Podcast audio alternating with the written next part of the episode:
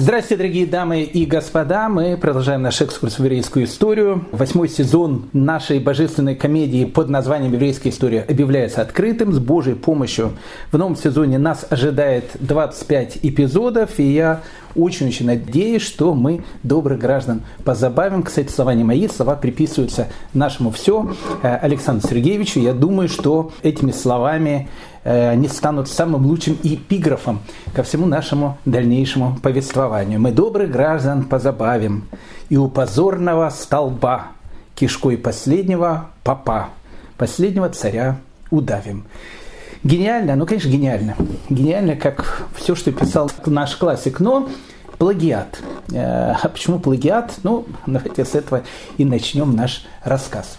Итак, первая половина XVIII века Шампань, э, богом забытая деревушка под названием Энтрепенье, и пожилой аббат, аббат Жан Милье, э, он уже действительно пожилой человек, ему было 65 лет, по тем временам не, по, не просто полный старик, а настоящий долгожитель, Всю жизнь проработал приходским священником, опять же, в маленькой, богом забытой деревушке.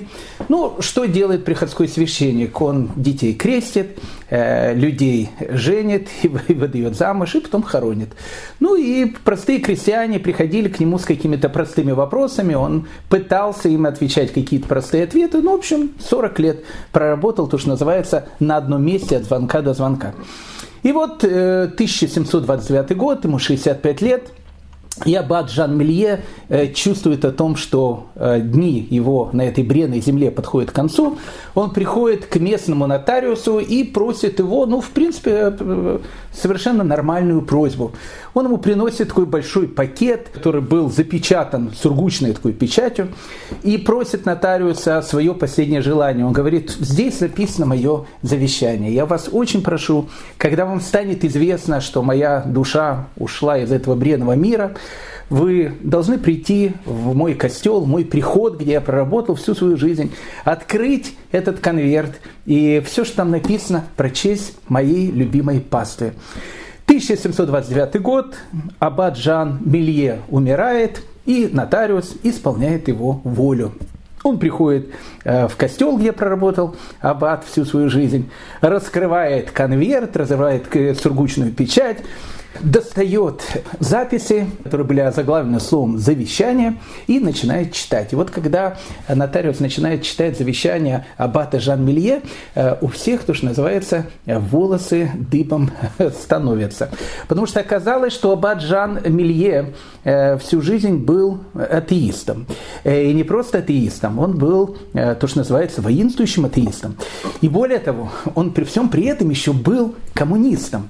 Потому что Жан Жан Пилье в своем завещании пишет о том мире, который должен прийти. Тот мир, в котором будет жить все человечество. Мир, который называет эпоха разума.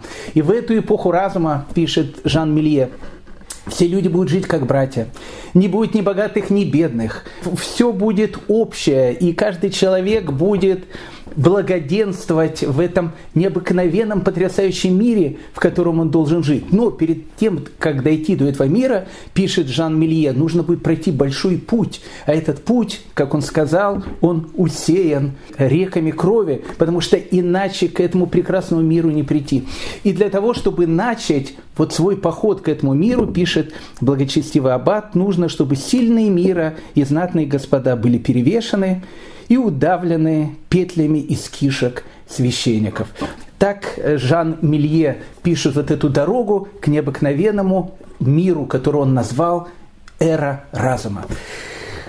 Вы спросите, э, а почему? Вот почему вот мир, который должен идти к э, эре разума, он должен быть усеян такими страшными дорогами, и на этих страшных дорогах должны быть такие вот ужасы, которые пишет Жан Мелье. Потому что мы с вами сейчас, э, дорогие мои друзья, находимся в 18 веке, я хочу вам это напомнить. А 18 век ведь это Э, эра, которая называется век просвещения, эпоха просвещения. В эту эпоху просвещения э, властвуют такие умы, как Жан-Жак Руссо, э, Вольтер, Кант. Лозунгом этой эпохи э, его высказал Ницше, только не в 18 веке, уже в 19 веке, перед тем, как он лег в сумасшедший дом, он высказал эту фразу, которая, в принципе, является символом этой эпохи. Он сказал, что Бог умер. А как сказал Федор Михайлович, э, если Бога нет, то все можно. Но как бы там ни было, как бы там ни было, в этой эпохе безверия лидеры эпохи просвещения постоянно живут в, в каком-то постоянном предчувствии, что что-то должно произойти. Должно произойти что-то необыкновенное. То, что не было никогда.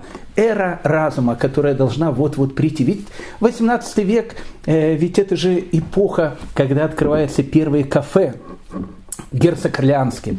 Ведь он э, человек, то, что называется, королевской крови он э, один из лидеров вот этой вот молодежи, которая постоянно говорит об э, эре разума. Он э, делает то, что не было принято делать у аристократов никогда. Он набивает себе тут на плече татуировку, что по тем временам считалось, ну, даже не то, что признаком там хиппи, я даже не знаю, там, и признаком готов каких-то, но это что было совершенно необыкновенное.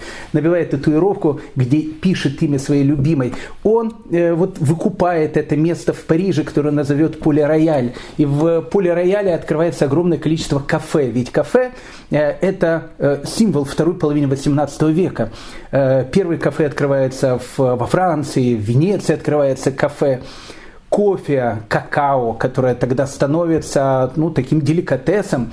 И э, люди привыкают о том, что вот особенно молодежь, прогрессивная молодежь, вот она приходит в это кафе, раскрывает газеты, которых уже появляется э, очень-очень много, и газеты, и журналы во второй половине 18 века, и они начинают обсуждать, они начинают говорить, они начинают мечтать об этой необыкновенной эпохи, э, в которую все вот э, чувствуют это предчувствие, что она вот-вот должна наступить. Центр всего этого, он происходит во Франции. И потому что во Франции живут эти философы, и он распространяется по всему миру. Франция тогда становится не просто законодателем моды, она законодатель моды, и тогда была, и сейчас есть, но в ту эпоху Франция становится законодателем моды на мечтания вот этой необыкновенной эпохе, которая должна прийти. Люди в 18 веке, второй половине 18 века во Франции, они начинают зачитываться энциклопедии, ведь э, эра разума она должна наступить не только э, с символа того, что Бог умер, но она должна наступить э, с того, что это будет эпоха знаний. И э, во Франции э, печатаются первые энциклопедии, Дитро, э, Даламбер, вот эти первые энциклопедии. Их тут же, конечно, запрещают. Цензура была очень э, серьезная во Франции. Их тут же запрещают, но э, когда их печатали, ведь они же олицетворяют эту эпоху в энциклопедии Даламбер Вольтера. Э, там есть э, такая статья написана «Причастие». Ну, как бы э, в христианской идеологии причастие и в православии, в католицизме, когда человеку дают там вино, он пьет, ему говорят, это кровь Господня. Потом дают ему кусочек хлеба или кусочек мацы, как у католиков. Он пробует, ему говорят, это плоть Господня. И Дамплиер в своей энциклопедии пишет «причастие», а потом такая тире, написано «смотри каннибализм. Вот это, э, вот это признак этой эпохи, эпохи, эпохи кафе и эпохи, когда люди мечтали. Причем какие люди? Э, не простые там крестьяне, не люди, которые были там далеко э, называя, э, от центра э, европейской жизни, именно аристократы, именно богатые люди, у которых было абсолютно все. И вот, э, вот это вот мечтание – Э, я думаю, с него мы и начнем. 1803 год. Э, умирает в Париже Жан-Франсуа Лагарб. Лагарб был очень известным человеком, э, он был писателем, в свое время он был ближайшим другом Вольтера, был атеистом, воинствующим таким атеистом, человеком, который постоянно вот ждал, проповедовал про эту эру разума, которая вот-вот должна наступить. Э, он встречает французскую революцию э, восторженно, 1789 год восторженно, он пишет эти восторженные статьи э, о том, что вот-вот она наступила, это вот необыкновенная эпоха. Но э, потом его э, сажают в тюрьму, э, потому что у революции нет создателей, есть только ее дети. Это дети, как правило, очень-очень несчастные эти дети. Его сажают в тюрьму, он еле из этой тюрьмы вышел, совершенно уже больным человеком и человеком верующим. Он вернулся обратно к вере. Он сказал, что все, что там было, все, что я говорил, это все, в общем, как бы были все ошибки. И вот 1803 год, это уже эпоха Наполеона, Жан-Франсуа Лагарп, он умирает, и э, когда он умер, ну, как обычно у писателя, э, начинает смотреть его бумаги, э, его архив, который он оставляет. И вот в его архиве находится совершенно потрясающий документ. Этот документ был э, очень популярен э, в XVIII веке, в XIX веке точнее. Он назывался пророчество Казота. Очень был популярный, его печатали, его переписывали, о нем говорили. Кто такой Казот? Э, Жак Казот. Он был очень известный э, французский писатель, э, мистик. Вот если в 20 веке э, ну, таким писателем-мистиком был Булгаков, э, то в 18 веке это, наверное, был Жан Казот. И если в, в 20 веке это был мастер и, Маргарита, то в 18 веке это было произведение Жак, Жака Казокота, который назывался «Влюбленный дьявол». Кстати, э, оно было настолько популярно, что им все зачитывались. Э, его, кстати, надо перепечатать в наше время, потому что оно ну, ну, очень-очень такое ну, современное произведение «Влюбленный дьявол». Э, сюжет его в двух словах был очень такой простой. Дьявол он влюбляется в молодого испанского дворянина и не знает, как, в общем, завоевать его любовь, и он превращается в прекрасную даму, ну, то есть становится трансгендером. И, и вот эта вот, значит, прекрасная дама, трансгендер, это, то есть, как бы дьявол, с одной стороны, а с другой стороны, в виде женщины, все, вот она, значит, этого э, молодого э, идальга она пытается соблазнить, об этом вся идет вещь, она очень такая мистическая. Поэтому Жак Казот, э, у него было у него была такая, знаете, э, ну как бы его считали писателем-мистиком, э, и э, к нему очень прислушивались, считали о том, что он вот может даже там будущее предсказывать. И вот э, Жан-Франсуа Лагарб в своих, э, значит, э, воспоминаниях, э, в его архиве находит эту бумажку, э, эту запись, которая, опять же, вошло под названием «Пророчество Казота». Вот э, Жан-Франсуа Лагарб пишет э, о том, как незадолго до революции, э, в 88 году, революция 89 год, 88 год, 88 87 год, э, парижский салон. А в те времена э, ведь были популярны э, не только кафе, где пили люди там кофе и так дальше. Популярны уже становятся и салоны. В салонах люди там собираются, опять же, попивают то же самое кофе, какао с чаем. И, в общем, как бы обсуждают. И вот э, очередной, значит, э, э, такой салон, э, люди сидят, и вот э, аристократы, богатые аристократы – они начинают говорить. И о чем они говорят? Они говорят о том, что говорят все в эту, в эту эпоху во Франции. Они говорят о вот-вот должно быть наступившей эре разума, вот этой необычной новой эре. И вот они говорят о том, что э, она наступит, эта эра. И вот эти вот чудесные времена, когда будет равенство, братство, оно должно наступить вот-вот. И они говорят, ну только, скорее всего, мы не доживем до этого, потому что как бы люди не молодые, которые там сидят, ну наши-то дети, может быть, они будут видеть эту необыкновенную эпоху. И тогда э, Жан Казот, который присутствует тоже при, при этом, он сказал, ну что же вы говорите, вы говорит, доживете до этой эпохи? Она наступит вот-вот, скоро, буквально через пару лет э, наступит эта эпоха. Вы доживете до нее, но к сожалению, будете жить недолго. И тогда э, маркиз Кандарсо, который там опять же присутствует, э, он говорит, э, что вы имеете в виду, что мы будем жить в эту эпоху недолго. И Жан Казот, он говорит маркизу Кандарсо, ну, допустим, вы умрете в тюрьме и у вас это будет хорошая смерть, вы в тюрьме умрете. И тогда маркиз Шанфор, который тоже там присутствует, Он говорит, ну а что я, где вы считаете я закончу свою жизнь? Вы, говорит Маркиз Шанфор, закончите свою жизнь на эшафоте. Нас, говорит, повесят? Нет, нет, вас, говорит, не повесят. Э, нет, нет, но, ну на эшафоте вы закончите свою жизнь на эшафоте. Ну, как-то такое неловкое молчание – и, и одна дама, э, которая, опять же, присутствует э, при этом предсказании Жака Казота, она говорит, ну, как бы, чтобы разрядить атмосферу, наверное, она говорит, ну, наверное, нас на эту казнь э, повезут э, там в красивой карете, э, украшенные нашими гербами, э, с нашими пажами, э, с нашим священником. Это все будет очень красиво сделано. И мы так готовы даже э, с такой радостью пойти на эшафот. И тогда Жак Казут говорит, нет, нет, вы на эшафот пойдете пешком. В карете будет разрешено на эшафот поехать только одному человеку. И тогда эта дама спрашивает, и кто же будет этот счастливец, этот счастливец, говорит Жак Казот, будет наш король. Ему единственно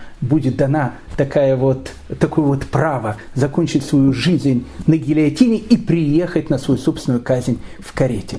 Я понимаю, что вы все это сейчас слушаете и говорите, слушайте, а что это вы вдруг э, э, теперь нам начали э, историю Великой Французской революции рассказывать? Да, это наша тема, кстати, тема. Да, но, э, прошу прощения, ведь мы-то с вами занимаемся еврейской историей. Еврейская история, причем тут Жан, Жак Казот, причем тут э, кишкой последнего папа, последнего царя удавим. Причем, причем тут все это? Какое это имеет отношение к еврейской истории? Э, друзья мои, самое, что ни на есть прямое. Самое, что ни на есть прямое. Потому что, помните, как сказал классик, все мы вышли из гуглевской шинели. Так вот, поверьте мне, все мы вышли, я имею в виду современный еврейский народ 21 века, все мы вышли из Великой Французской революции. Потому что Великая французская революция, эпоха, которая, с которой будет начинаться этот совершенно новый мир. Это мир конца 18 это мир 19 века, потом мир 20 века и мир 21 века. Все, друзья мои, все будет идти отсюда. История современного еврейского народа, она начнется с мая 1789 года. Поэтому для того, чтобы понять нас самих, нас, то, что называется современных, нам обязательно нужно будет понять, а что же происходило тогда. И э, это будет очень и очень важный урок для всех нас. Поэтому э, весь наш восьмой сезон, все наши 25 серий, они, конечно, не все будут посвящены Великой Французской революции. Мы с вами будем путешествовать по разным странам. Большую часть времени мы будем находиться в Российской империи, безусловно. Мы познакомимся и с Наполеоном, и с Александром Первым, и с великими раввинами, и с большими мыслителями и мечтателями. У нас будет, э, как мне кажется, ну, совершенно незабываемое так, такое путешествие во время, как мы это любим делать. Но запомните, красной нитью будет проходить вот это событие, Великая Французская революция и ожидание вот этой эпохи, эпохи разума, которая должна вот-вот наступить. Поэтому первые наши лекции мы такие озаглавили «Великая Французская революция и евреи». Одним словом, дорогие мои друзья, прошу прощения за такое длинное вступление, но без него невозможно было усаживайтесь поудобнее, пристегивайте ремни безопасности. А пока вы усаживаетесь, эм, я проведу маленькую политинформацию. Знаете, когда я учился в школе, э, я был политинформатором. И каждое утро меня вызывала учительница и говорила, Шестак, ну, в общем, расскажите нам, э, что происходит в мире. Поэтому, ведь мы-то с вами отправляемся сейчас в 1789 год в Париж. А, и для того, чтобы нам, ну, как бы немножко понимать, то, что будет происходить в дальнейшем, нам нужно понимать а вот этот мир, в котором мы попали. Мы с ним знакомились, весь наш предыдущий седьмой сезон. Но все-таки давайте э, немножко посмотрим, а что происходит в 1789 году в мае. А лучше всего давайте откроем газеты и посмотрим, что пишет пресса. И нам будет очень э, тогда легко понять все дальнейшие повествования. Итак, открываем газеты. 4 марта Соединенные Штаты Америки, столица Соединенных Штатов Америки, город Нью-Йорк. Ну, да, да, я понимаю, что э, город э, столица Соединенных Штатов Америки, город Вашингтон. Нет, нет. 4 марта 1789 года столицей Соединенных Штатов э, Америки был город Нью-Йорк. И в этом самом городе Нью-Йорка 4 марта э, провозглашают первым президентом великого человека, которого звали Джордж Вашингтон. Это тот самый первый, единичный, он и изображен на однодолларовой купюре, потому что, видимо, он был первым. Вице-президентом э, назначает Джона Адамса.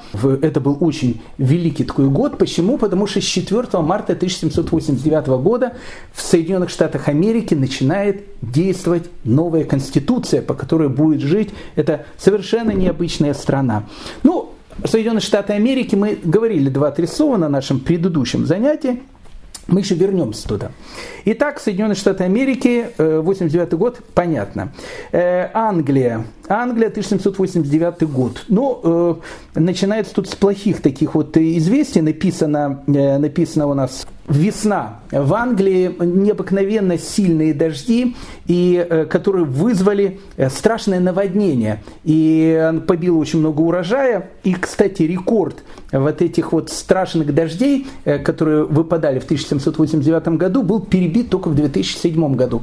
Так и было написано во всех э, средствах массовой информации. Это был вот первый раз после 1789 года, когда вот побился рекорд по количеству дождей в Англии весной. 1789 год, вот мы видим, Георг III э, вновь стал нормальным.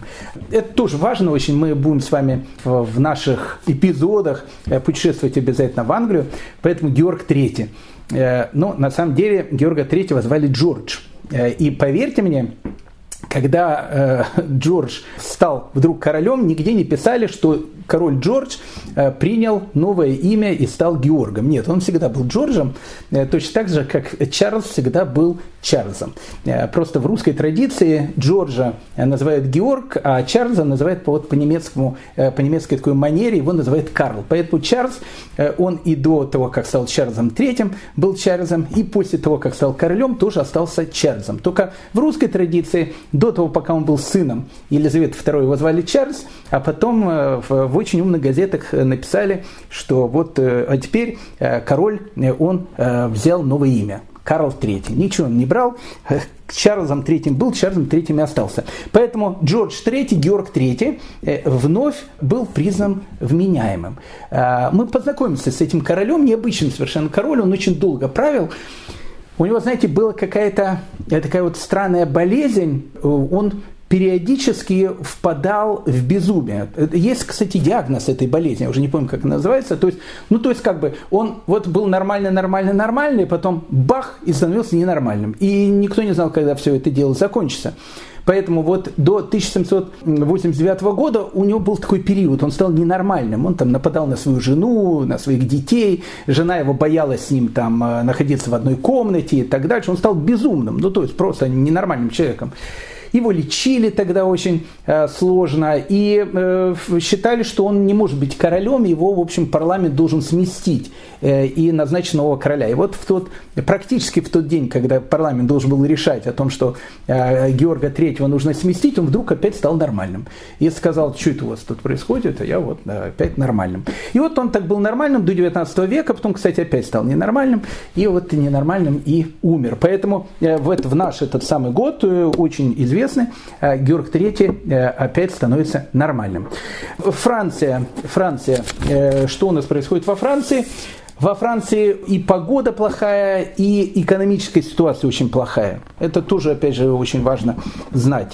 Ну, как бы погода плохая в 89 году, зимой, был страшный такой мороз, и он практически заморозил все виноградники. И, и поэтому во Франции э, вина урожая 89 года практически не будет. То есть э, огромное количество виноградников погибло.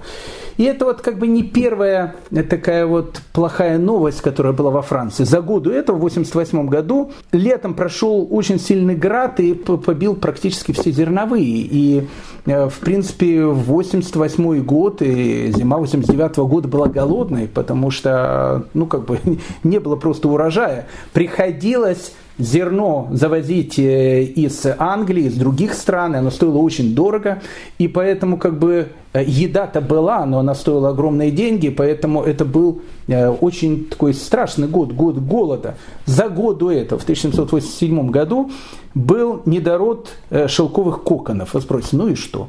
А вот в городе Герои Леоне они занимались э, шелкопрядством, и там просто, ну, как бы это был, э, в основном все люди и, э, и, и работали на этих шелковых э, э, заводах. Поэтому э, вот написано у нас 1787 год 25 тысяч безработных. Огромное количество. За год еще до этого как-то как все во Франции не шло. 1786 год вдруг король решил заключить, ну, как ему казалось, очень правильный такой договор с Англией о э, беспошлиной торговле. То есть ну, был такой договор, а э, Англия в те времена была как Китай. Ну, то есть она не была как, в смысле как Китай, она была очень развитая страна, но там производилось очень много различных дешевых товаров. А так как беспошлиная торговля, то вся Франция была переполнена дешевыми э, французскими товарами и закрывались многие бизнесы. То есть многие бизнесы пострадали. Поэтому безработица,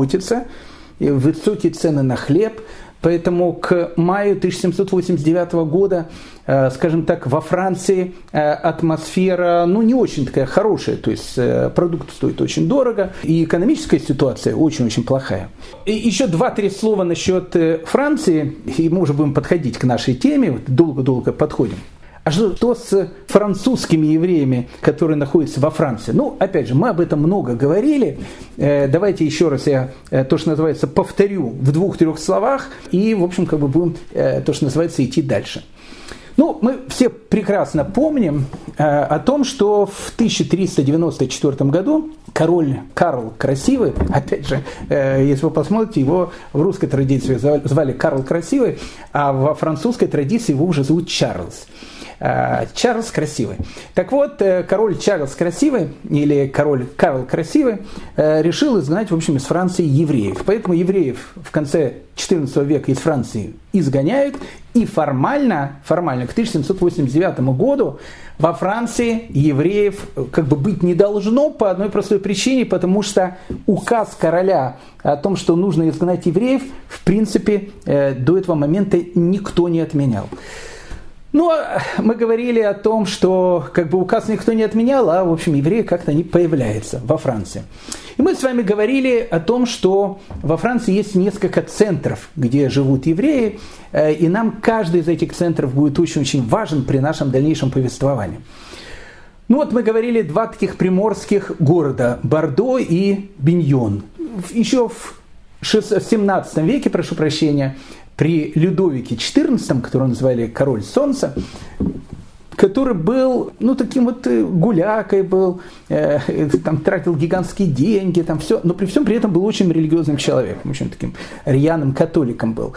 Э, он, в общем, как бы евреев э, не, не допускал во Франции, ну, ну не, не потому что не допускал, потому что по, по закону их там не должно просто быть, но вот в Бордо в 17 веке начинают приезжать мараны. Мы с вами уже об этом говорили. Они туда приезжают, э, они приезжают из Португалии, э, привозят много там денег, они занимаются торговлей. Их в Бордо и Биньоне очень э, принимают, очень хорошо. А потом мы с вами говорили, что постепенно, когда они становятся очень-очень такими уважаемыми людьми в городе, они все меньше начинают ходить в церковь, все больше начинают носить Маген Давид тут и все больше начинают с израильскими флажками бегать по городу. Ну, то есть, как бы, э, ну и город Бордо, Биньон как-то, с одной стороны, это плохо, а с другой стороны, уже давно тут живут. И вот так как-то получилось, что э, вот эти сефарды Бордо и Биньона, они э, становятся, возвращаются в иудаизм, и как факт это уже все принимают. И вот они там живут. И это очень богатая такая прослойка, очень богатая прослойка французских евреев, еще раз, о которой мы с вами многократно говорили. Рядом находится город Виньон, мы тоже его упоминали, город Авиньон, он находится в Папской области, хотя опять же находится на территории Франции. Когда-то это была столица Пап, там евреи, которые там живут, они тоже такие французские евреи. Их оттуда, в принципе, этих самых французских евреев в XIV веке никто не изгонял. Вот они продолжали в Авиньоне жить. И везде их изгнали, вот в Авиньоне они жили. Они больше такие, э, такие французские евреи, ну, они ашкеназы, они себя и ашкеназами считают, потому что это все считалось какой-то анклав такой ашкеназской германской культуры. Франки тоже все-таки э, такие германцы. Так вот, э, но вместе с этим э, они притесняемые, они ходят в этих э, опознавательных знаках, ну, как э, принято ходить в Папской области. Э, несчастные такие, очень-очень хорошие люди, очень религиозные люди. И вот вот эти вот евреи Виньона э, и евреи Бордо и Биньона, э, и вот евреи Бордо, как мы говорили, они всеми силами пытались сделать все, чтобы, не дай бог, евреи Виньона не приехали к ним в город. Э, потому что вид у них был такой очень религиозный, и когда они приезжали, все говорили, ничего себе, кто это тут у нас такие там э, какие-то хусиды, хасиды по городу ходят. А э, богатые сефарские евреи не очень хотели, чтобы как бы они там светились, потому что и, и они будут тогда светиться. И вот они делали все, чтобы, значит, в Бордо и Биньон никаких евреев, кроме португальских и испанских, не пускать. Ну, как бы там ни было, в Авиньоне тоже живет часть евреев. Но самая большая прослойка евреев, как мы с вами говорили, живет в Эльзасе и Лотарингии. Эльзас и Лотарингия, э, эти известные города Мест, Страсбург и так дальше, ну все их сейчас знают, э, Эльзас и Лотарингия это всегда было Германией. И, э, и люди там жили германоговорящие, они говорили на немецком языке, в Меце говорили на, на французском, но в основном говорили там на немецком. Это как бы была такая часть Германии, Эльзас и Лотарингия. И там жили ну, вот, обычные э, германские евреи. Но вот когда в 17 веке э, в результате различных войн Людовик XIV потихонечку Эльзас Лотарингию присоединил ко Франции, к Франции, прошу прощения, то э, получилось так, что огромное количество евреев, которые жили э, вот в этих областях, они теперь стали, ну как бы хотели они это не хотели, они стали поданными Франции. Э, но это произошло то же самое, как в 1772 году. Тут у нас вот э, э, в Российской империи, когда происходит первый раздел Польши, и, и потом второй раздел Польши, потом третий раздел Польши, и Екатерина, когда она вместе с Австрией и Пруссией режет Польшу как пирог, она вместе с этими огромными польскими территориями получает всех евреев, которые потом будут называться российскими евреями. То есть она, может быть, их и не хотела получать, но, но это как бы хочешь резать пирог, вишенку на нем тоже нужно получить. Вот эта вишенка, это было э, евреи. Хотя для многих она была не вишенка, она была косточкой от этой вишенки. Поэтому Ильзас и Лотарингия, вот это огромное-огромное количество евреев, они э, стали как бы не поданными Франции. Им никакое поданство никто не давал. То есть, э, ну, как бы, ну, вот, территории огромные пришли, они тоже как бы теперь живут во Франции. Единственное, что французские короли э, сказали о том, что нужно там сделать черту оседлости, вот, вот в Эльзасе и Лотарингии, вот как они живут, прям как в России, черта оседлости, мы будем потом говорить об этом. Вот они живут в Эльзасе и Лотарингии, пускай там и живут. То есть они не имеют права там, там в Париж ехать, еще куда-то. Вот это вот черта оседлости, где они живут. И пускай живут так, как они жили при э, тех властях, которые были когда-то Германией.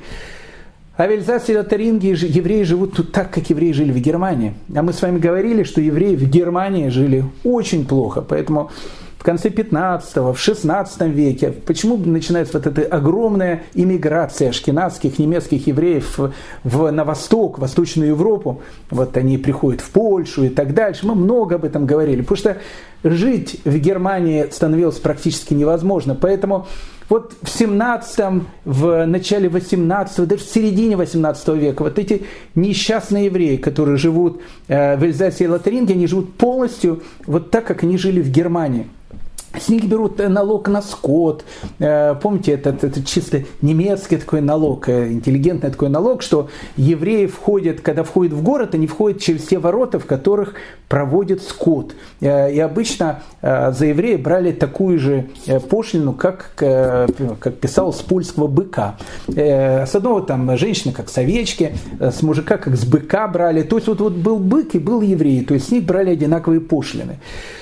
Э, ничем не могли заниматься, были полностью в притесненных обстоятельствах, ну, жили, жили кошмарно. И там же, в Эльзасе и Лотаринге, ну, вот были те же законы, которые, в принципе, были и в Германии, и вот э, в Австрии и так дальше там пытались постоянно делать так, чтобы евреи не размножались. Поэтому э, был принят закон точно такой же, о том, что, э, допустим, жениться может только старший сын в семье.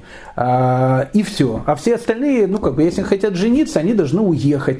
А если они хотят уезжать, то пускай будут бесплодными. Ну, как бы и вымирают, чтобы количество евреев, оно не росло. Поэтому э, евреи Засал и Лотарингии, э, это было, наверное, самая такая, э, ну, самая угнетенная Э, самая забитая вот часть евреев, которые жили во Франции. Поэтому это такая вот политическая ситуация. Евреи, которые живут во Франции, так э, Бордо и э, Биньон, там, где евреи, как Дэнди лондонские одеты, Авиньон, Э, там, где евреи такие э, французские, но для евреев из Бордо они очень такие, э, ну, как бы, как им казалось, религиозные. И евреи из Аса и Лотарингии, которые для евреев Биньона, это просто полные религиозные фанатики. То есть они с ними вообще там не имеют ничего, то, что называется, общего. Ну, это все, опять же, очень-очень повлияет на наш дальнейший рассказ. Э, потихоньку, потихоньку в 18 веке в основном евреи Бордо и Биньона они начинают переезжать в Париж. Ну, опять же, одеты они как французы, э, они очень богатые, говорят на французском языке. И вот когда они начинают приезжать в Париж, это в основном происходит при Людовике XV, ну, как-то на них, опять же, ну, смотрят сквозь пальцы. Ну, э, говорят, евреи приехали в Париж. Но они, опять же, они ну, как бы, ну, они, они богатые, они э, одеты как французы, они говорят э, на французском, они тоже ходят по кафе, они тоже попивают это кофе, кофе и какао с чаем, там все, ну, как бы, они, ну, как бы их принимают, потому что они очень похожи на французов. Они открывают какие-то свои синагоги, полулегальные, потому что в Париже-то, опять же, официально евреев никаких нету. Ну, как, ну, открыли там это красивое здание какое-то, они туда пришли, одеты, опять же, как французы, вышли оттуда. Ну, в общем, э, ну, как бы мало на них обращали внимание. Незадолго до тех событий, которые мы с вами будем описывать, в 1777 году, мы с вами говорили о том, что Париж посещает э, рабыну Хида. А, вот у нас было много серий, посвященных, посвященных жизни этого человека. И вот он описывает этот Париж 1777 года. Но э, понятно, мы с вами об этом говорили, если бы мы э, очутились сейчас в Париже 1777 э, года, у нас бы была, знаете, такая ситуация, как э, в Индии. Это было, я не помню сколько, лет 10 тому назад. Индия закупила у Израиля специальные такие гранаты гранаты с очень таким, э, ну, с очень таким кошмарным запахом. Я, честно сказать, э, когда-то сам стал жертвой такой гранаты. Там была какая-то демонстрация, опять же, не помнишь какая, лет там 5-7 тому назад, э, недалеко от центральной автобусной остановки в, э, в, в Иерусалиме. И вот я э, подхожу к центральной автобусной остановке, мне такое было впечатление, что прорвало трубу э, канализационную, потому что запах был такой, что вот, вот все вот нечистоты, которые в трубе, они должны были как-то выйти. Чем ближе я подходил к автобусной остановке, тем больше вот этот запах он вызывал тошноту просто. Ну вот как бы ты попал, э, ну прошу прощения, знаете, как были в деревнях туалеты с дырками такими. И, и это был какой-то кошмар. И э, я вас спросил тому охранника, он говорит, да, говорит, он тоже так прикрылся таким платочком. Он говорит, тут просто демонстрацию разгоняли такими, значит, гранатами. Ну, не знаю, зачем они это делали. Так вот, они решили вот эти вот гранаты с этим очень плохим запахом продать в Индию. И это как бы это не, не байка, не, не сказка, это, это на самом деле. И они продали там партию этих гранат, э, и потом, э, значит, э, индусы говорят, слушайте, мы дальше не будем продлевать эту сделку. Э, они говорят, почему? Потому что, говорит, на наших это не действует. Ну, не действует, потому что, ну, как бы в районе э, трущоб в Индии, э, ну, как бы запах, он еще похлеще. Поэтому, как бы, на них этот запах не действует. Так вот, мои дорогие друзья, э, если бы мы с вами попали бы в Париж 1789 э, года, ну там, конечно, был бы там Лувр, какие-то здания они были бы, безусловно, это был совершенно другой город, город, который весь был переполнен этим, этим зловонием.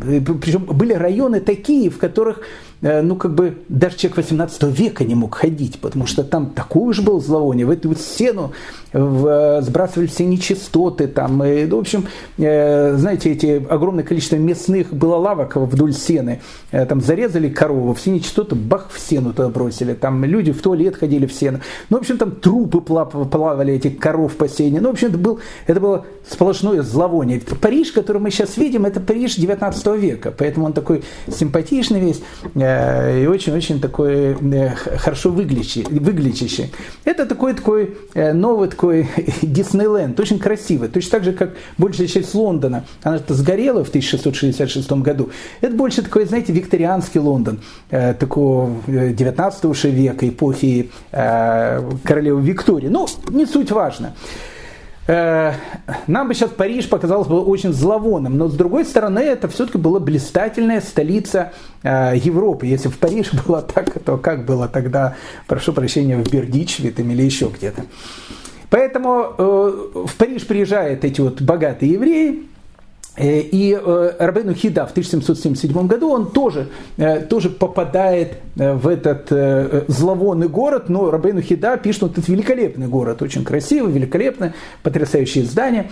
И вот он встречается с местными евреями. Это вот это евреи, евреи Бордо, Беньона, которые там живут.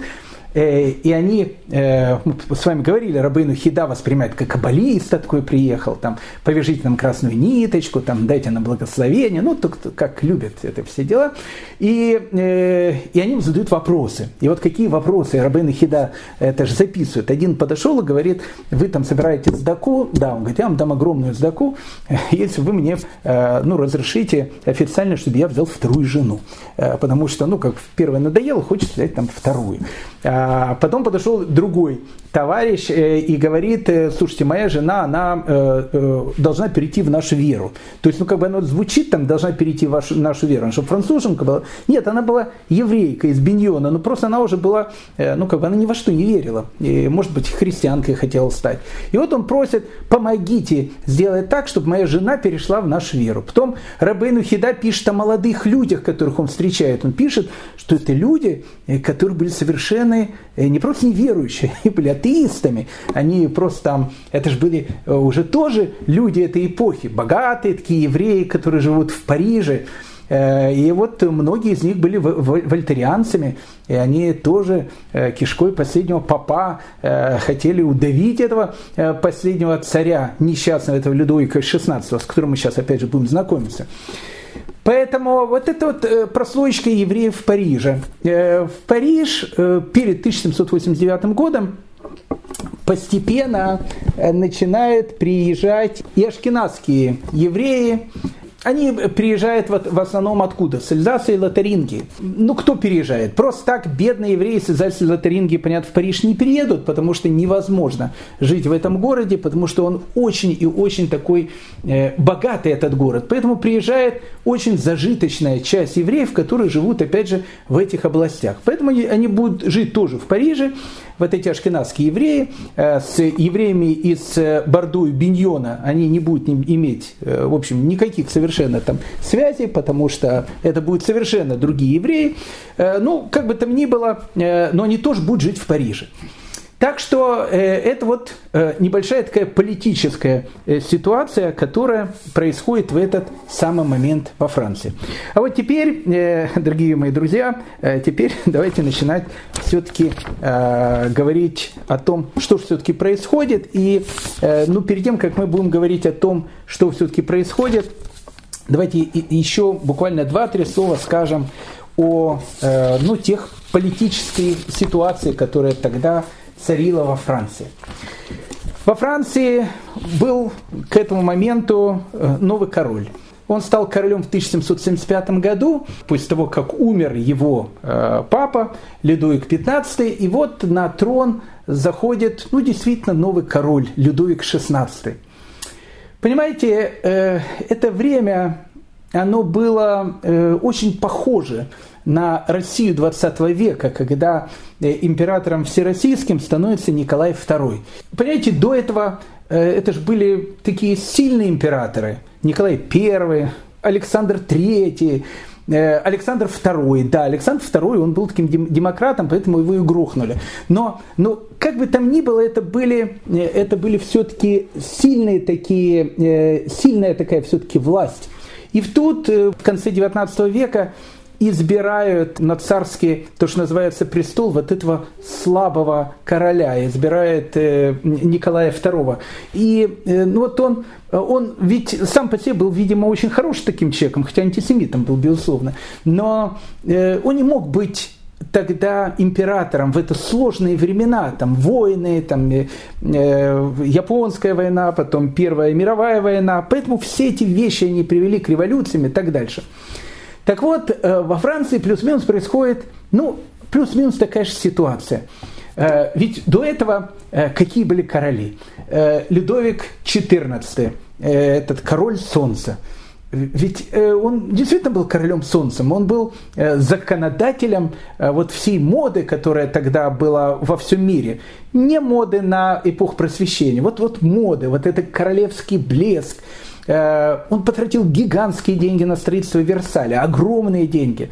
Э, он тратил гигантские деньги на эти балы, на эти фейерверки. Э, казна становилась все меньше и меньше, он был окружен этими фаворитками. Ну, то есть французский двор, это был такой ну, вот, центр Европы. Все смотрели на Францию и все хотели ей походить. Ну, абсолютно все. Потом э, приходит э, другой король, потом приходит Людовик XV. Э, Людовик XV, ведь он тоже такой весь блистательный он э, тоже окружен этими фаворитками, он тратит эти гигантские деньги, гигантские деньги, казна становится все меньше и меньше. Но, как сказала его одна из фавориток, а его же фаворитки, не просто фаворитки, его фаворитки это э, ну, вот, целые эпохи мадам Помпадур, вот, вот его э, там фаворитка. Э, она же тогда сказала эту фразу, когда э, Людовик сказал о том, что ну, мы тратим слишком много денег, он сказал, Ваше Величество, после нас хоть потоп. Ну и действительно, ведь это же э, некий такой Э, символ этой эпохи. Ну, то есть, пусть нас хоть потоп. То есть, ну, как бы, все, что есть, мы все там потратим, умрем, и, и все. А дальше пускай, в общем, делают, что они хотят. Вот они делали, что хотели. И вот приходит э, вот этот новый король Ледовик XVI. Ледовик XVI, по большому счету, он, ну, как бы, он не должен был быть королем. То есть э, он был очень скромным человеком, это, как его назвали, толстяком таким. Э, он он любил, знаете, э, он любил там строгать что-то, э, мастерить что-то. Он, он эти из дерева замки э, любил делать. Вот он, он был бы таким, знаете, как если дворянином был бы, он был бы очень таким, ну не то что Обломовым, но он бы сидел где-то там в каком-то замке своем, мастерил бы эти замочки, нюхал бы цветочки. Ну, в общем, и у него еще какие-то идеи были. Он сказал о том, что вот он э, будет любить только свою жену. А это, э, ну как, это же все обсуждали тогда при дворе, ну как, э, это, ну а как это, а как тогда король будет жить, если он будет любить свою жену. И вот он женится на этой молодой девушке, ей, ей было, по-моему, 14 лет, когда она вышла за него замуж, Мария Антуанетта. Мария Антуанетта, она была дочери Марии Терезии. Мы с ней много говорили, с вами много говорили про Марию Терезию, такая ярая антисемитка. Она была э, императрицей Франции, э, Австрии, прошу прощения, это назвал это еще Священная Римская империя. И э, мы очень хорошо познакомились с ее братом э, Марией Антуанеттой, которого звали Иосиф II. У нас даже была целая лекция, посвященная Иосифу II. Чуть-чуть посмотрите э, наверх в наших лекциях, там целая лекция будет про Иосифа II. Это, это была его родная сестра. И вот она приезжает из Австрии, она приезжает в Париж, и вот у нее вот этот муж, который необыкновенно не любит все вот эти этикеты, э, ну не любит э, вот эти балы. Э, и как-то, ну, они 7 лет вместе прожили, у них детей не было. Вот не было детей. Э, и Иосиф II, он приехал во Францию тогда, и призвал Марию Антуанетту и говорит, слушайте, что-то 7 лет вы прожили, у вас там детей нет. И она, и она как-то призналась, ей неудобно было. Она говорит, знаете, мы за 7 лет даже вместе не жили. и Иосиф II как-то восхитился этим, подошел к Людовику XVI и говорит, как-то вы так не жили. И Людовик XVI признался о том, что у него была такая болезнь, называется фимоз – Э, ему надо было сделать обрезание, и, и тогда бы он мог бы, ну, то, что называется, быть со своей женой. И Иосиф II сказал, что э, не волнуйся, в общем, как бы мы это дело все обеспечим. Тут прям и хочется сказать э, эту историю почему э, нынешний король Карл III или Чарльз III обрезан. Его на самом деле э, в 1948 году обрезал Муэль. Это интересная история, э, почему королевских особ в Англии обрезали. Ну, может быть, когда-то об этом тоже, может, вот, поговорим. Напомните мне.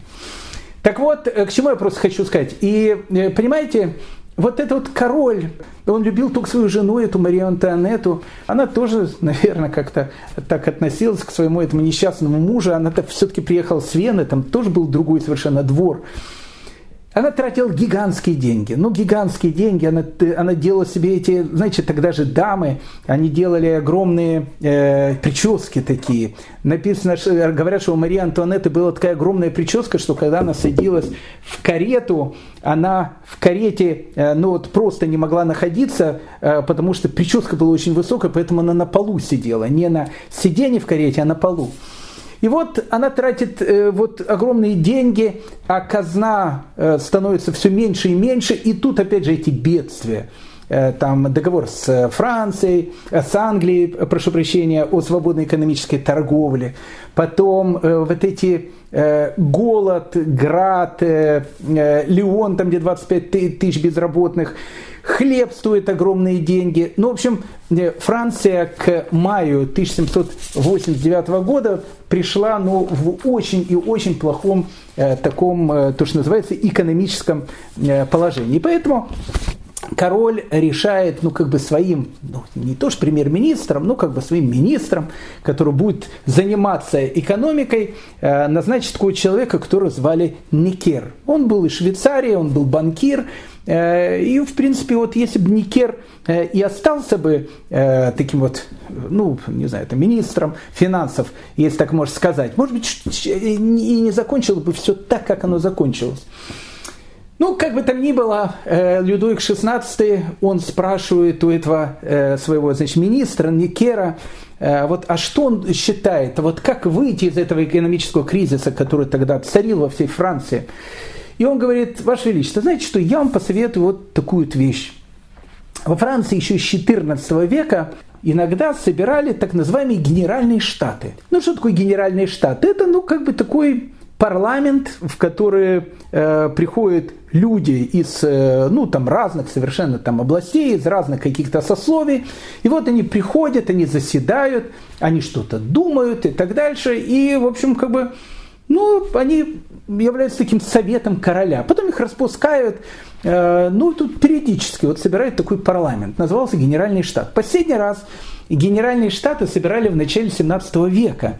Это было очень давно, там лет за 150-160 э, до Людовика XVI. Ну вот Никер говорит, что э, надо собрать эти генеральные штаты, и, и вот они придут, э, приедут в Версаль, в Королевский дворец, и они будут как бы решать, а вот как Франции выйти из этой ну, страшной э, экономической ситуации, в которой она оказалась. И вот они решают, значит, собрать генеральные штаты. Тут, опять же, прошу прощения за аналогию, но она очень похожа.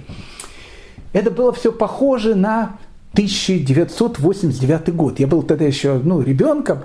Я помню, я прекрасно помню 1989 год, когда собирается, помните, первый съезд э, народных депутатов – э, там, где Горбачев тогда выступал, там Сахаров выступал. Это было, ну, это было что-то тут совершенно невероятное. Ну, совершенно невероятное. Были эти съезды партий, и тут вот съезд народных депутатов. Как бы могут собраться люди со всей страны, приехать в Москву и обсуждать, и говорить про э, перестройку и, в общем, гласность. И, ну, в общем, и как выходить из тех событий, которые тогда были в Советском Союзе какой это был энтузиазм. Это же, это же было что-то необыкновенное. Я помню, мы с папой смотрели этот телевизор, э, этот съезд народных депутатов, выступления каждого. Ну, каждое, это же это было что-то невероятное в этот 1989 год. Вот это невероятный май 1789 года во Франции, когда объявляется о том, что каждое из каждый город, каждая область может выбрать депутата и прислать их в Версаль. Не в Париж, в Версаль. Король-то находился в Версале. Э, и вот они должны, значит, будут прийти в Версаль э, и, в общем, э, решать вместе с королем, вот как сделать жизнь во Франции чудесной, необыкновенной. И энтузиазм, поверьте мне, был не меньше, чем в 1989 году. Дело в том, что вся Франция она делилась на три сословия. Опять же, дорогие мои друзья, я понимаю, что мы находимся в еврейской истории, но дальнейшее, вот поверьте мне, мы, мы совершенно не поймем, если вот мы не будем понимать э, те условия, в которых сейчас будет появляться Рабинович, а, они, они очень важны, все вот эти вот условия. Э, понимаете, вот во Франции в те времена было три сословия. А, было сословие э, священников, они не платили никакие налоги, э, они обладали очень большими там, богатствами, там, аббатствами и так дальше. Вот, вот сословие, значит, э, священников. Второе сословие – это э, сословие, ну, это же все какие это все же ранее средневековые деления. Сословие, э, ну, не знаю, там, воинов. Эти воины потом стали дворянами. И вот сословие дворян – это второе сословие. Это люди э, такие военные, они участвуют, значит, там в войнах. Когда-то это были рыцари, сейчас это там просто дворяне. Э, они тоже не платят никакие совершенно деньги, э, не платят никакие вообще налоги. То есть вот первое сословие ничего не платит, и второе сословие традиционно тоже ничего не платит. И так называемое третье сословие. Когда-то в третьем сословии были э, крестьяне, которых в Польше называли любовно быдло. Ну, в общем, там в основном тоже были крестьяне, какие-то ремесленники, э, которые были в городах. Э, так было всегда с третьим сословием. Но к 1789 году, понимаете, э, третье сословие во Франции, оно уже не такое, как было когда-то там уже была буржуазия. Эта буржуазия могла быть намного богаче, чем э, вот эти вот дворяне, которые были во втором сословии. Намного богаче. Поэтому третье сословие к 1789 году, оно было э, тоже такое неоднородное совершенно. Вот все деньги, э, всю, э, все налоги в королевскую казну, вот абсолютно все, все, все, что было, оно все так или иначе шло со стороны третьего сословия. И вот Значит, э, каждый из сословий э, выбирает своих депутатов и, значит, должна отправить их э, в Версаль для того, чтобы они должны заседать. И вот они, значит, приезжают в мае 1789 года, Версаль, ну, все это было там очень красиво, им дали, дали такой большой зал, который назывался «Зал малых забав». Вот он там э, король и его дети, это такая была, знаете, ну, такое э, место, где там в игры играли какие-то, это гигантский зал Версаля, совершенно потрясающий, огромный, красивый, в зеркалах такой зал в, зеркале, в Версале, э, хотя зеркал там не было, это я обманываю. В, в, ну, очень красивый зал. И, знаете, они все оформили как, вот, вот как принято в 18 веке. Э, они сидели таким квадратом. Э, на возвышенности восседал король, значит, справа от него сидели, э, сидело, значит, первое сословие, это священники. Но, опять же, я хочу сказать, насчет священников, это очень важно.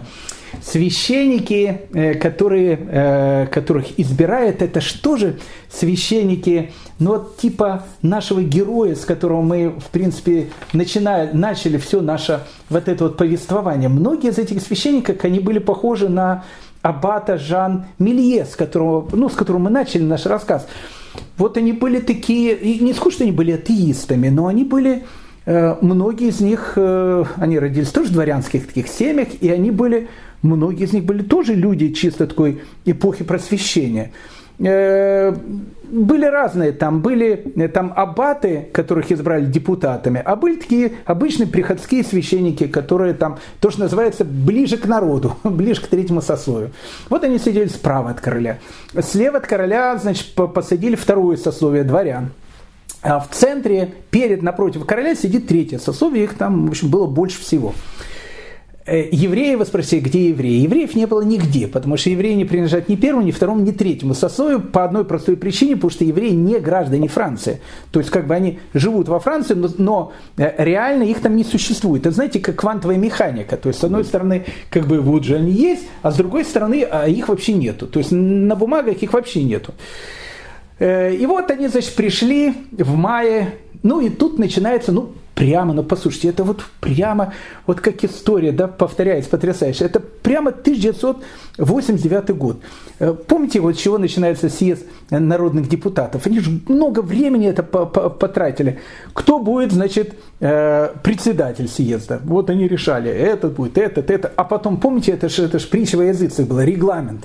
А какой будет регламент у выступающих? И вот вот это вот э, э, генеральные штаты, которые собираются, вот они плюс-минус, э, у них было все то же самое. Плюс-минус все то же самое. Они начинают говорить насчет регламента. А там регламент был ну, очень серьезный по одной простой причине. Потому что по древней, еще средневековой традиции, все решалось э, тремя голосами. Интересно.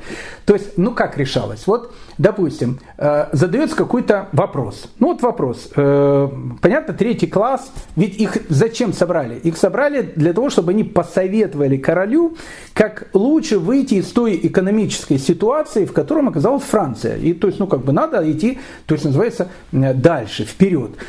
И вот, э, ну, допустим, возникает там вопрос, да, к примеру, э, говорят, ну, это же неправильно, что налоги платит только третье сословие. А почему там э, налоги не платят там церковь какие-то, ну, может, минимальные? Почему налоги не, платят дворяне? Давайте мы сделаем так, что, ну, в общем, как бы налоги будут платить все. И там, и ну, как бы, ну, все. Ну, если у тебя деньги, заработок, ну, в общем, платить с них налоги. И вот представляете, вот допустим, э, идет эта э, идея на обсуждение. Как работают генеральные штаты?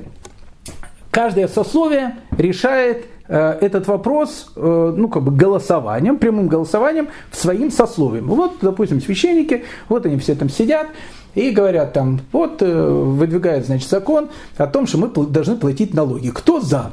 Ни одного. Кто против, все, значит, руки подняли. Они говорят, а мы против. Ну, отлично. Один голос против. Дворяне. Они говорят, ну, как бы, чуть-чуть мы будем платить налоги, мы что, мы что там, э, левые какие-то э, и так дальше. Не будем платить налоги. И вот они говорят, мы, значит, посовещались, мы налоги платить не будем. Значит, получается два голоса против налогов. А третий голос – это третье сословие. Они говорят, а мы посвящаем, что вы должны платить налоги. Они говорят, ну, два против одного, значит, закон не принят. Ну, то есть, конечно, это такой, ну, совершенно, э, совершенно смешной такой, нам кажется, э, способ выборов и, и голосования. Он так, такой был, традиционный. Поэтому вот в самом-самом начале третье сословие, они начинают, в общем, э, то, что называется, возмущаться. Они начинают говорить о том, что, слушайте, ну как, а как так э, Э, ну, мы так ни одного закон не примем. То есть, ну, как бы мы э, будем говорить одно, там, вы будете говорить другое. Это неправильно. Все должно быть, э, ну, все должно быть так, как должно быть. Вот как вот в Америке. Вот, вот, у, них, вот у них уже так, вот как в Америке. Ведь а Франция это поддерживала войну за независимость США. Очень поддерживала. Лафайет, один из э, героев нашего дальнейшего повествования, ведь он же был героем э, этой войны в, в Америке за независимость демократ такой был и так дальше, э, хотя монархист был. Но не, не, не суть важно. И вот они начинают вот первые значит, два месяца до 17 июня э, они, значит, начинают э, идти вот эти вот разговоры о том, что ну, как бы это безобразие, э, нужно, э, нужно, в общем, как бы что-то делать, потому что э, голосование, которое будет происходить, оно должно происходить, ну, так, как оно положено происходить, при помощи, при помощи прямого голосования. Руку поднял, один голос, ну, как бы не понял, значит, так, то, что называется, нет одного голоса. И вот они тогда, третье сословие, они говорят, знаете, ребята, мы, в общем, просим прощения, ну, в общем, мы как бы э, мы э, уходим и э, мы будем заседать, вот мы отдельно будем заседать, кто вот хочет с нами, э, заседать, пожалуйста, давайте вот мы отделяемся от генеральных штатов, э, называем себя национальным собранием, и вот мы там будем, в общем, как бы решать, вот кто хочет к нам перейти, чтобы, ну, как бы это был демократический парламент. И, знаете, многие перешли, многие вот из первого сословия, многие эти такие священники перешли к ним, многие дворяне перешли, ведь дворяне, они же э, тоже это же люди, которые живут в эту эпоху, э, эпоху там, разума, э, и они тоже перешли туда. И вот это вот как бы национальное собрание, в общем, получается какой-то ну, полный балаган. То есть собрали генеральные штаты, э, часть генеральных штатов отделилась, говорят, а мы тебе сами будем голосовать, часть осталась в, этом, в этих генеральных штатах, ну, в общем, балаган начинается. И вот они решают, это 17 значит, июня, они решают о том, что Э, вот все, мы будем, значит, делать свои собственные, значит, э, э, национальные собрания. Не генеральный штат, национальное собрание. А в этот день просто так получилось, что у короля, у него умирает сын. Ну, в те времена дело то, что называется житейское, к сожалению, смертность, особенно детская, огромная. И, а когда умирает сын у короля, понятно, в Версале траур – и в Версале, э, ну, невозможно, чтобы эта вся бурлящая масса, э, которая, значит, там заседает в зале малых забав, она, в общем, сидела и выбирала какие-то, э, ну, новые какие-то постановления и так дальше. И поэтому, когда они пришли утром на заседание, они увидели, что дверь была закрыта. Это был очень дождливый день, и тогда э, вот эти вот люди, э, которые там откололись от генеральных штатов, это все третье сословие, часть первого, часть э, второго сословия, которое к ним присоединилось, они сказали, мы идем искать новые залы. Вот они идут, значит, по аллеям Версаля, и они заходят в зал для игры в мяч. Э, огромный такой зал, Э, совершенно пустой, они говорят, вот здесь мы, значит, и будем э, заседать. И вот они начинают там то, что называется, заседать в этом зале. И вот в первом же дне своего заседания они говорят, ну раз мы пришли в Париж, и раз мы находимся тут во дворце, и раз нам генеральный секретарь э, Компартии Горбачев, прошу прощения, тогда это э, генеральный секретарь, это король Людовик XVI, сказал о том, что вот, вот он нас собрал, чтобы мы э, сделали какие-то перестройку, гласность. Они именно так считали, почему их собрали. Давайте мы будем говорить о том, что мы будем выдвигать конституцию, мы будем э, ну, действовать и, и, и говорить какие-то вещи, которые будут выводить нашу страну вот в эту эру э, всемирного счастья, в эту эру разума, которая, которую так все ожидают, которая вот-вот, значит, должна прийти. Ну, королю в этот же день значит, докладывают и говорят о том, что э, Ваше Величество, слушайте, там бунт такой немножко начинается в этих генеральных штатах, э, как бы э, там часть отделилась, перешла в этот э, в зал для игры в мяч, там непонятно, что там делать. И король говорит так, значит, на следующий день, э, пожалуйста, вот все, все это генеральные штаты э, вновь собрать в зал для игры в мяч. И, и, и в зал э, там, где для малых забав. Ну, там, где не заседали. Их опять всех собирают, э, выходит король и говорит э, о том, что, уважаемые господа, I'm so sorry, э, я, говорит, все понимаю. Э, ну, говорит, поиграли и вот довольно. Все, ну, как бы, ну, прошло два месяца, никаких решений, значит, не было, идут какие-то, значит, балаганы, идут какая-то, в общем, там сумасшествие и так дальше. Поэтому, господа, later, alligator, то, что называется на русском языке, в общем, до побачення. Ну, до свидания. Когда нужно, мы, мы вас опять, значит, вызовем. Все, значит, расходитесь. И тут граф Мир Мирабо, который, опять же, о котором можем много-много рассказывать, он э, встает и говорит о том, что мы здесь находимся по воле народа, и разогнать нас может только при силе штыков. Ну, это известная это его фраза. Ну, то есть, на самом деле король сказал и ушел. И когда, э, ну, как бы его э, э, глашатай пришел посмотреть, действительно ли разошлись, какие-то дворяне ушли, какие-то э, первое сословие ушло, а вот третье сословие, которое, и которое к ним присоединилось, вот эта вот масса, она никуда не ушла. Они сказали, ну ведь король сказал вам всем вон. Они сказали, а мы, извините, просим прощения, а мы представители народа. Вот, как Мирабо сказал, мы здесь находимся по воле народа, и разогнать нас можно только при силе штыков. И решили провозгласить себя учредительным собранием. Таким учредительным собранием, которое, в общем, как бы по своей воле будет вот решать, как сделать так, э, чтобы во Франции было хорошо. И когда э, королю сообщает о том, что они-то не разошлись, и надо было думать, а что делать? Э, выгнать их, разогнать. Ну, ведь их можно было очень просто, там, взять гвардию, там, не знаю, там, перестрелять их, посажать их э, в тюрьму и так дальше. Но король слабый, и он э, не знает, что делать. И тут, а тут вот как бы э, в Париже и начинается то, что в принципе начинается э, в Париже. 14 э, июля э, в Париже, э, а в, в Париже э, начинается бунт по одной простой причине, потому что хлеб в Париже есть, но он стоит очень дорого. И вот эта вот городская беднота, она решила поднять голодный бунт. Ну, на самом деле, голодные бунты в те времена, как бы они поднимались периодически. И вот, вот эта вот огромная толпа, э, она э, решила захватить так называемый дом инвалидов. Тогда инвалидами называли не в смысле инвалидов, ветеранов. Ветеранов там различных войн и так дальше. Они решили захватить там арсенал с оружием. И они захватили это оружие, которое там было. Ну, опять же, все эту историю знают.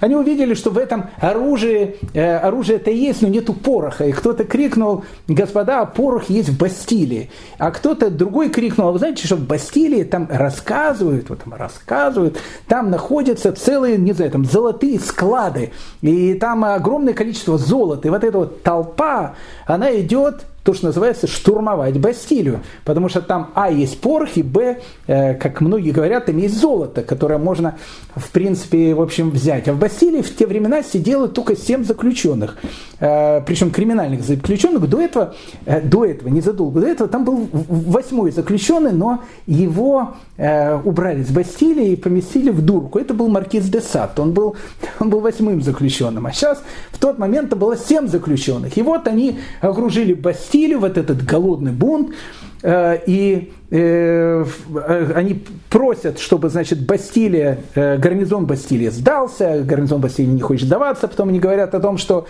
сдавайтесь, мы вас всех отпустим, присоединяйтесь к народу, и э, они поверили этим словам, присоединились к народу, ну и тут начинается вот первый шаг в эту эпоху, в эту эпоху всеобщего разума, который долго, к которому нужно прийти через реки крови, потому что по-другому к нему никак не прийти. Они схватили этого э, человека, который, который был э, командиром этого гарнизона в, гости, в Бастилии, отрубили ему голову, голову повесили э, на палку, и вот с этой палкой они ходили по Парижу, и весь Париж видел эту голову несчастного коменданта Бастилии, которого пообещали, что его оставят в живых. И они э, все радовались наступила э, страшная вещь. В этот, в этот самый день э, король Людовик XVI, он охотился. Он очень любил охоту. И э, в этот день он на охоте не поймал никого. И он вел дневник, и он написал одно только слово в этот день. Он написал «ничего». Ничего. И потом, потом уже историки будут говорить, ага, посмотрите, что он написал. Ничего, ну ничего страшного там, мол. Нет, он ничего написал, потому что ничего не поймал на охоте. Но когда к нему приходят и говорят о том, что в Париже тут начинается, тут уже есть легенды, когда королю пришли, и он говорит, это бунт, ему сказали, Ваше Величество, это хуже, чем бунт, это, это революция. И вот, э, вот эта вот общая волна, и э, король не понимает, как ему э, справляться в дальнейшем, и ему советуют о том, что он должен как бы, ну как бы должен поддержать э, вот эту революцию, потому что, э, ну, как бы эта революция, ведь она э, пока не требовала ничего, то есть как бы она требовала каких-то перемен, он тоже был не против перемен. Учредительное собрание, ну ладно, пусть будет учредительное собрание, ведь они-то за монархию, они-то прекрасно относятся к королю. И король приезжает в Париж, и это была известная его встреча в мэрии Парижа, когда мэр Парижа, а э, символ Парижа это два цвета. Это, это красный и голубой, и синий. Красный и синий – это ну, это цвета Парижа. А цвет королевского двора, королевской власти – это белый цвет. И вот они тогда присоединили, это Лафайет придумал, присоединить э, вот этих вот символ бастующих в Париже, красный и синий, к белому цвету, цвету короля, и получился, получилось английское, э, французское знамя, знамя французской революции. И весь народ приветствует короля, все там э, радуются, такая эпоха, эпоха полной эйфории. Э, король, он, э, ну, как Горбачев прямо, то есть он как бы провозглашает, он как бы с народом, и учредительное собрание, которое находится в Версале, и сейчас должны быть, быть приняты какие-то законы, которые должны полностью изменить ту жизнь, которая, которая находится, которая тогда была во Франции. И вот э, учредительное собрание после всех вот этих событий в Версале, она начинает заседать. И вот здесь вот, вот здесь вот, в принципе, и будет начинаться наша история, потому что впервые э, на этих заседаниях будет поднят еврейский вопрос. А что же делать с евреями, которые находятся во Франции? И вот сам вопрос и сам ответ на этот вопрос, и сама реакция евреев на те новые вызовы, которые будет давать, э, давать новая эпоха. Это будет очень интересный рассказ, э, друзья мои. Не просто очень интересный рассказ. Э, еще раз повторю, как все вышли из гоголевской шинели, мы все вышли из французской революции. Мы будем, они будут задавать вопросы, которые мы задаем себе сегодня, в 22 э, э, году, 21 века. И э, будут давать на них совершенно разные ответы. И об этом надо будет серьезно поговорить. Поэтому, дорогие мои друзья, об этом мы серьезно поговорим. Еще раз восьмой сезон объявляется открытым. Э, спасибо вам большое за то, что вы э, были вместе со мной. Ну и до следующей серии. Всем всего самого доброго лучшего. Да, и самое важное хотел еще рассказать. Не в качестве рекламы, а в качестве вспомогательного материала. У нас, я многократно говорил, на последних лекциях есть наш телеграм-канал. Кто подписан к телеграмму, называется «Еврейская история». Там есть не только наши лекции, но там я выкладываю какие-то э, дополнительные материалы, которые так или иначе, видеоматериалы, и не только видеоматериалы, которые так или иначе посвящены э, нашим урокам. Поэтому кто хочет, может подписаться также и на наш канал, э, чтобы смотреть какие-то дополнительные материалы. На этом сегодня это уже действительно все. Всего самого доброго и лучшего. И э, с наступающим Новым годом. Э, счастливо!